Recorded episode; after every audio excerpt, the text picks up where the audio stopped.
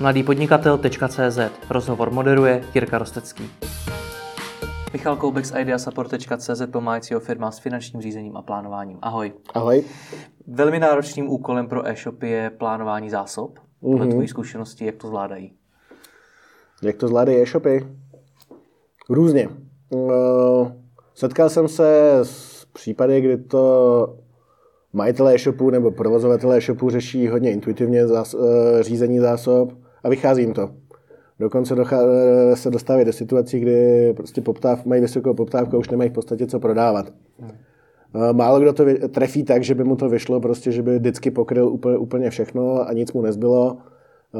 Jsou i opační případy, kdy podnikatelé jdou do bodu, kdy prostě poptávka je, není v podstatě co prodávat, ale přitom je plný sklad, což je trošičku jako případ, kdy samozřejmě indikuje, že v tom plánování těch zásob je něco trošku špatně.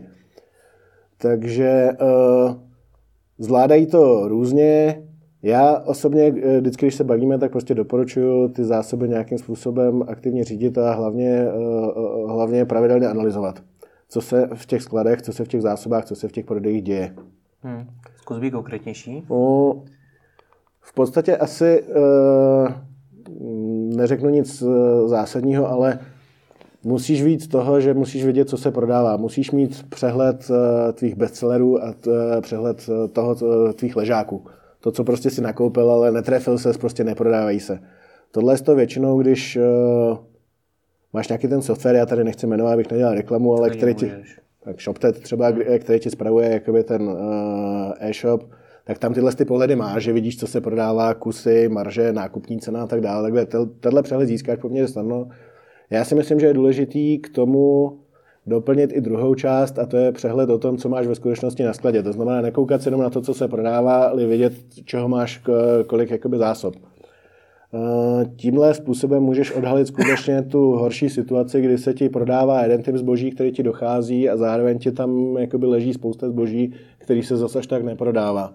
Hmm. Takže takováhle analýza nebo takovéhle jako řízení, nebo tohle je podle mě důležitý pro to, aby si ty zásoby řídil nějakým způsobem operativně a zavčasu objednával to zboží, který, který potřebuješ. Zároveň k tomu je ale ještě jakoby pohled dlouhodobý, který říká, že ty zásoby taky musíš nějakým způsobem za něco pořídit. Máš tam vložený nějaký peníze a musíš je nějakým způsobem otáčet a musíš dojít taky k tomu, abys dokázal plánovat ty peníze.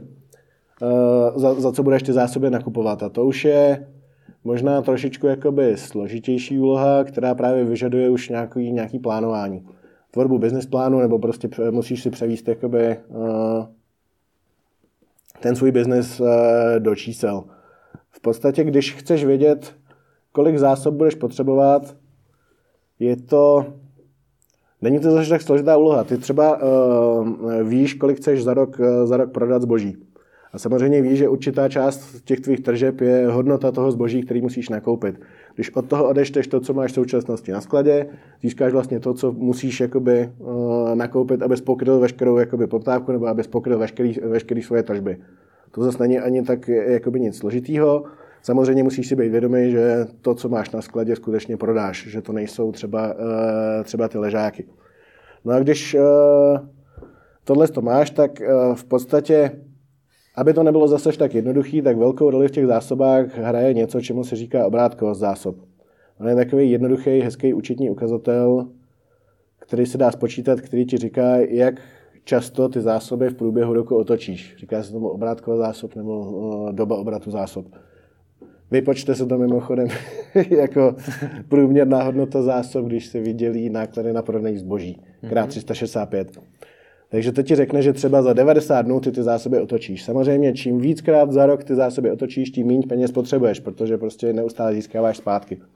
Další důležitá věc je uh, vztahy s dodavatelem, uh, respektive uh, ta platební politika ve smyslu, že někteří dodavatelé ti dodají a potom ti třeba počkej 90 dnů splatnost, eh, než to zboží otočíš. To samozřejmě všechno má obrovský vliv na to, aby si do, došel k tomu, kolik peněz jakoby v těch zásob, nebo kolik peněz na pořízení těch zásob potřebuješ. No a když tohle vlastně celkově uh, dáš dohromady, uh, Já si obecně myslím, že jako počítat vyloženě uh, jakoby cashflow zásobově není dobrý, je lepší to dělat na úrovni uh, celé firmy. Uh, v podstatě dojdeš k něčemu jako plán cashflow. Koukáš se vlastně na ten business plán ne z pohledu výnosu nákladu, ale příjmů a výdajů a v podstatě bereš nějaký počáteční stav účtu a děláš vlastně sumu všech jakoby, operací, které ti v průběhu nějakého období třeba měsíce jakoby, vzniknou a na konci máš vlastně mm, konečný stav toho účtu. Takže vidíš, jak se ti vyvíjí prostě peníze na účtě. A když si to nějakým způsobem protáhneš jakoby třeba na ten rok, tak vidíš, jestli jdeš do mínusu nebo jestli jsi celou dobu plusu. Když jsi celou dobu plusu, je to samozřejmě v pořádku, když vidíš, že tam někde vzniká mínus, musíš už začít přemýšlet o tom, čím bys ho pokryl, z jakých zdrojů. Hmm. Jak do tohle toho všeho ještě zakomponovat růst té firmy? Já jsem se třeba před pár dny bavil s e-shopem, který roste mm-hmm. o 300% ročně takovému e-shopu nechceš plánovat zásoby, protože vůbec nevíš, Je to samozřejmě objednat. problém. Já jsem se setkal s podobným, eh, jakoby, s podobným problémem v úzovkách, nebo on to zase až takový problém není. Já si myslím, že uh, ten růst, uh, on má nějaký složky, nebo uh, to, že vlastně rosteš o 300%, to, to něco způsobuje. To není jenom tvoje ambice, že chceš vyrůst o 300%. Ty, když jsi e-shop, tak máš nějaký zákazníky, kteří ti tam přijdou poprvé, sami od sebe, některý, kteří ti tam chodí opakovaně, některý si třeba kupuješ.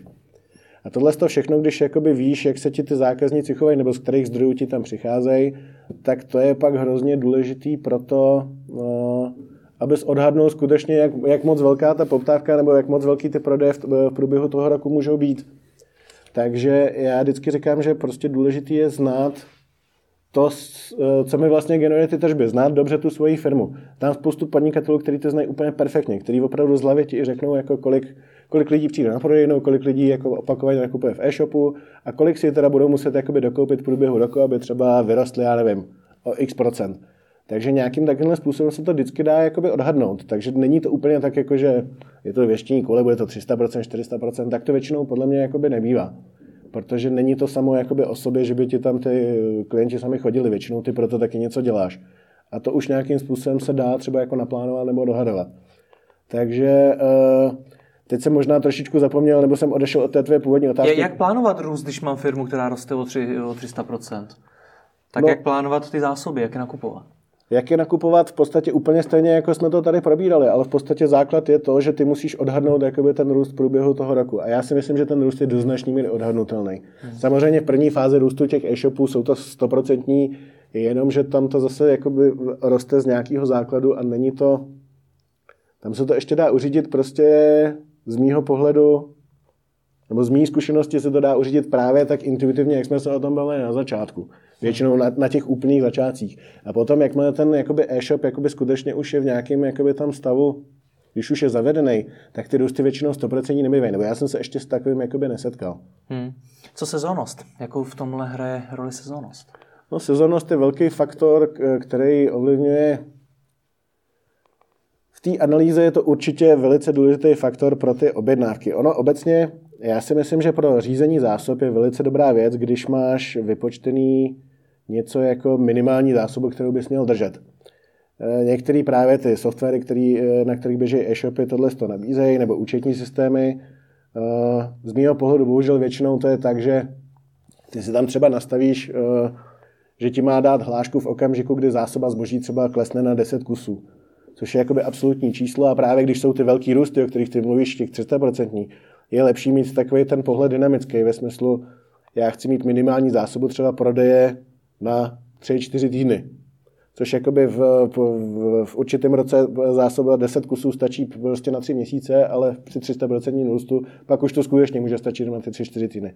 A tohle většinou jakoby ty softwary nenabízejí, proto je potřeba to nějakým způsobem do toho investovat čas a zdroje. Prostě někdo to musí sledovat, nebo musíš to nějakým způsobem analyzovat, nebo to nějakým způsobem prostě tohleto zajistit. Hmm. Dobře, když se opět budeme bavit obecně, tak jaký, jaký nejčastější chyby při plánování zásob e-shopy dělají? Nejčastější chyby?